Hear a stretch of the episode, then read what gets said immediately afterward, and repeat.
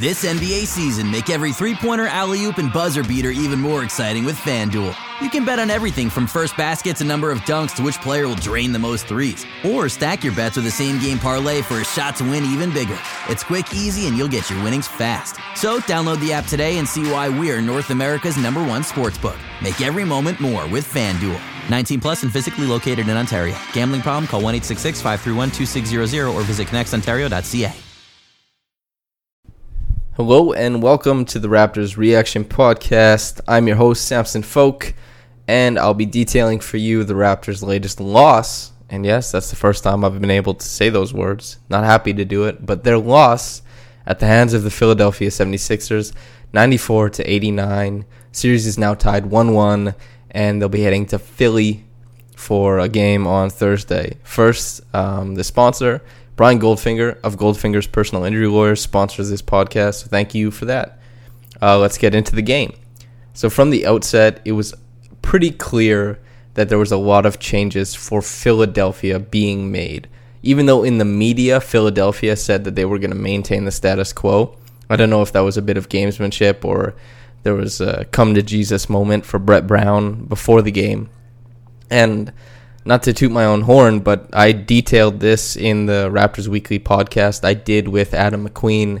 I said that the way forward is definitely you put Simmons on Leonard because Simmons is a very, very good defender, and he did an awesome job on Leonard, even though Leonard was like a supernova that can't be stopped. And you try and force Gasol and Lowry and Siakam to all create against a set 76ers defense. You just stick Simmons on Leonard and you just try and maintain with the rest of the offense. Does it did it hurt a lot that you know there was very poor shooting at the start of the game? Of course, has it been also a little bit of a stressor for the Raptors that Danny Green hasn't been shooting particularly good in the playoffs?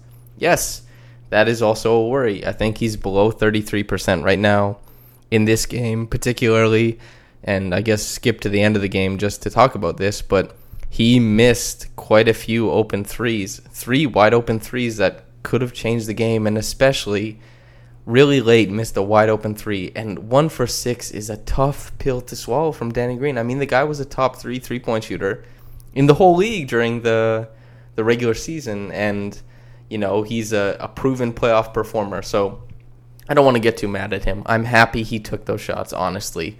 It's just he didn't make them. It's I'm not mad at Danny about it. It's just that's I'm glad he took those shots. You're supposed to take those shots. For some reason they just haven't been dropping at the same rate as we're used to.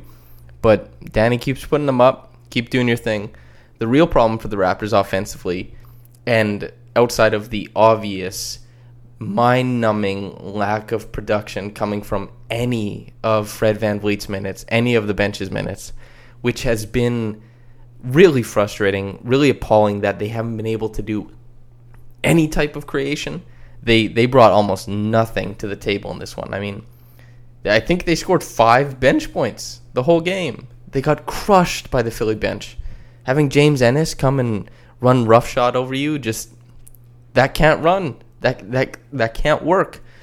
And I guess the other part of that and it's unfortunate because I've talked ad nauseum at length, man, about how important Gasol is to the Raptors and how he moves their ceiling up. And he does, he really does. But in this game, after the 76ers made their adjustment to put Simmons on Kawhi and to just incentivize those shots, Gasol passed out of a lot of open shots, ones that the 76ers defense was incentivizing. When he passes out of those, he turned four on three opportunities into three on three opportunities routinely.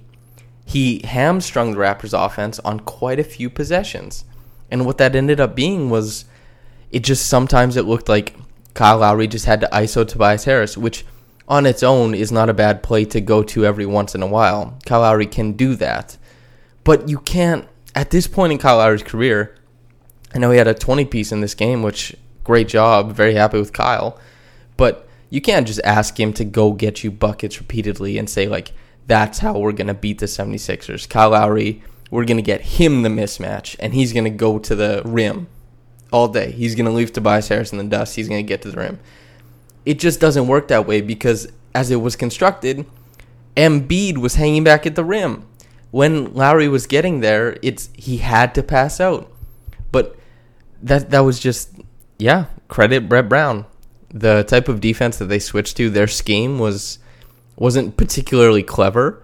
It was, you know, if if I was the one who suggested it, there's a million and a half other people who've suggested it, and it was probably running through Brett Brown's head immediately as soon as he saw what happened in Game One. So of course, um, I'm not special for thinking of it. I'm sure most of the listeners, you guys as well, thought, well, stick Simmons on Leonard, see how the rest of it goes, and Gasol's passivity that played right into how the 76ers wanted to play. And the fact that Siakam didn't shoot it well, Kyle Lowry in the first half really did not shoot it well, Danny Green didn't shoot it well. That was that was backbreaking. It completely took apart the Raptors defense. It put Kawhi in a position where Kawhi just had to probe and grind and the the normal just straightforward approach he takes attacking downhill or putting up a jumper. He wasn't able to do today. He had to take on a much larger load uh, uh, in creation, and and he did awesome, but it wasn't sustainable. And there's a reason that the Raptors. I know they scored. I think it was 26 in the fourth quarter. It was one of two quarters they won in this game, but in the first half they scored 21 and 17 in the second quarter and the first quarter respectively, and that was that was definitely the repercussion of the the scheme change that the 76ers made. Really disappointing. And the crazy thing about all that is this is my next big gripe. I just finished talking about how if it occurred to me, obviously it occurred to Brett Brown. He is a much better basketball mind than me. That also goes for Nick Nurse. Nick Nurse coaches an NBA team. There is so many people who know way more about basketball than me. Nick Nurse is one of them. If and this seems to be, you know, the collective wisdom on the I guess the TL in the ether in anywhere you go to talk basketball, it would seem to make sense to stagger, change, adjust, do whatever with Gasol's minutes so that he's matched up with Embiid. Ibaka is just dying in that matchup. You have you have to go Gasol versus Embiid. It just it can't work. That is the matchup you need to go to. It doesn't matter if you want to play the game of we're not adjusting, like they'll adjust to us. No, because I understand why that's tempting. I totally get it, but also Serge Ibaka can do to Greg Monroe what he can do to Joel Embiid. But Joel Embiid cannot do to Marc Gasol what he can do to Serge Ibaka. You're just Nurse is just giving up an advantage. For what reason? I'm not really sure, but he's absolutely giving up an inherent advantage. And another thing, like Jody Meeks playing. No, you just, in a game like this, you have to play your guys. You play them, you play them, you play them, you play them. That's how it has to be. That's what it has to be. Playing Jody Meeks and having Jody Meeks miss a three, turn the ball over, and miss a layup, just all in one minute, that led to a three on the other end, is is not acceptable, really. And having Jody Meeks in the game for one minute, it doesn't make sense. And this, something I wrote about in the quick reaction, it doesn't make sense what Nurse did. Like the fourth quarter, when the timeout was called after Serge Ibaka hit that pick and pop jumper, Brett Brown calls a timeout. It's pretty clear that the Raptors need a change of lineup. They need Gasol and Leonard in the game for the stretch run if they want to win he's like the status quo was what came out of the timeout. The Raptors stayed the same. And then the Philadelphia went on a mini run in the 35 seconds that came after, and immediately Leonard stood up. Those 35 seconds actually aren't making the difference for Kawhi Leonard's body. And I mean this I mean this very seriously. To Kawhi Leonard, there is no difference between 43 minutes and 40 minutes honestly. That's that's just the case. It depends when you rest them, but if you rest them properly, there is zero difference between 40 and 43 minutes. they're just not going to feel it, not in that game. You have and Nurse, yeah. He he did a very poor job of managing the minutes in this game. It was it was abhorrent. And he's just handing over 4 to 5 minutes a game and he did this in game 1 as well. The Raptors were just so good and that's a credit to Kawhi and Pascal. The Raptors were so good that it didn't matter. But Nurse is handing over chunks of the game to the 76ers for seemingly no reason. He's giving up advantages for seemingly no reason. It's disappointing. Highlights Kawhi Leonard's play was absolutely awesome. He he was so he was so relentless in looking for his own offense and maintained his efficiency, his sense of scale in this game, his knowing of when to score, when to take the ball in, when to when to step back and, and you know rest a bit, when to survey the floor was it was so impressive. He was fantastic. It it reminds you of what Kyle Lowry is very good at doing, you know, having your finger on the pulse of the game. Except he's not Kyle Lowry. He had those Kyle Lowry type, you know, attributes to his game, but he also puts up what was it, like 35? He put up 35, 7 and 6. The the burden of creation on him in this game was unbelievable, man. And Kyle Lowry, uh, just I want a quick shout out to Kyle Lowry's defense. That whole game, my God, Kyle Lowry's defense, his team defense was unbelievable. The Raptors forced turnovers in this one. They really did. And that, once again, is a credit to Kyle Lowry. His rampant, rapid, chaotic rotations and like his high IQ closeouts, his fast hands, his knowledge about where his teammates are working in the space on defense. Jeez, he looks he just looks so special defensively out there. Even in the face of his limitations. Really great defensive performance and, and he deserves he deserves that. The I guess the villain it, there's it's between like James Ennis the third, Greg Monroe and Jimmy Butler. And Jimmy Butler, I guess it's a bit villainous that he knows that the landing space topic is a very hot topic in the league and that he obviously knew the Rockets had had gripes and he knew that they were well founded and he pushed the envelope. He was he was throwing his legs out a little bit he was doing that kind of stuff and I, actually I feel bad for bringing that up honestly the refs didn't matter in this game I'm being way too self-indulgent with this uh, excuse honestly excuse that uh, the refs didn't matter. The Raptors lost this game, and Nick Nurse lost this game. And the Raptors, even though they played terribly, got massacred on the backboards. They still had a chance to win. It, the numerous wide open threes fell into the hands of one of the best three point shooters in the whole league, and none of them dropped for the Raptors. The Raptors had a chance to win, and the Raptors honestly had a better whistle than the 76ers did. So I don't even know why I'm why I would say that. So yeah, disregard that. Jimmy Butler's a vi- like the villain because he was awesome on offense. His shot making was really high to a really high degree, really high level, and he he matched almost matched um, Kawhi Leonard's scoring outburst. And yeah, so Jimmy Butler's definitely the villain. He he put that dagger, that triple in the Raptors at the end, and then the Raptors had that muck up, and then the ball went to Danny Green for a three, and just things broke down from there. Tough game. And Kyle Lowry, man, shout out to Kyle Lowry for making those threes at the end of the game. I didn't think they'd go in.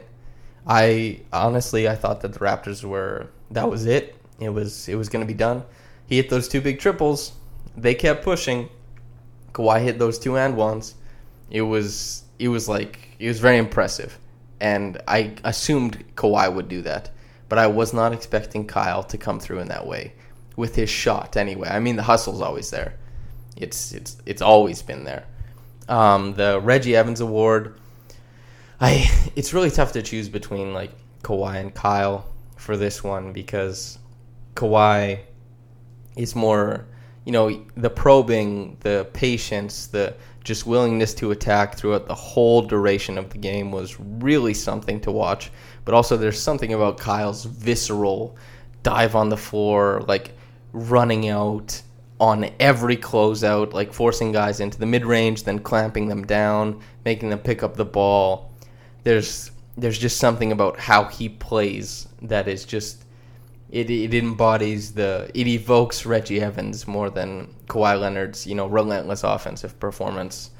And I guess I let's say that the outcome of what everything I just said is I'll go with that they can they both win. Let's do that. They both win the Reggie Evans award. Man, I'm disappointed with this loss because it, it was absolutely there for the taking. There the yeah. Uh, I guess the quick reaction comment that I'll respond to from just saying. Kyle seriously tries to go between the guy's legs down 3 with 25 seconds left. Haha, oh my god. And then Green got haunted by the ghost of Pat Patterson. First of all, uh, Kyle is he didn't mean to do that. he just fell over and there's something about I mean Kawhi dribbled the ball off his foot at the end of game in the regular season. We all remember DeMar doing that. Kyle has also done it. There's just these things. There's this symmetry about playing for the Toronto Raptors, and maybe we only notice it because we pay so much attention to the Raptors. But there's just something about playing for the Raptors and having some some muck ups at the end of the game, especially bouncing off your foot. But he recovered the ball, and then Kawhi recovered the ball, and then it went to Danny Green, who Pat, yeah, Pat Patterson, the most notorious. I'm a good shooter, and then I am. I will never shoot the ball ever. I'm still haunted. You, you say Danny Green is haunted by Pat Patterson, but I am absolutely shell shocked still. I have PTSD, let's say, from Pat Patterson getting the ball wide open above the break. There isn't a defender within like 15 feet of him, and he he was so wide open, and he shot the ball so bad prior to that that he he didn't know what to do with himself, and he he was like, okay, do I put the ball down? And then he was like, okay, I'm gonna put the ball down. Took that one dribble where guys go to get like comfortable. Then he just like shuffled his feet six times and just traveled and oh my god, I that was like one of the most backbreaking things I've ever witnessed as a Raptors fan. It was just you're just sitting there like, my god, man, just shoot the ball. And you know, credit to Danny, he did shoot it. It just didn't drop in. Regression is a real thing, and I think that Danny, it's gonna come around. I feel like that's as good a recap as any. And uh, if you are listening to this, which of course you are, you hear me right now thank you for listening to this. I've very much enjoyed the, I guess, the job as host of this podcast, and I very much enjoyed the response I've gotten from listeners. It's been awesome.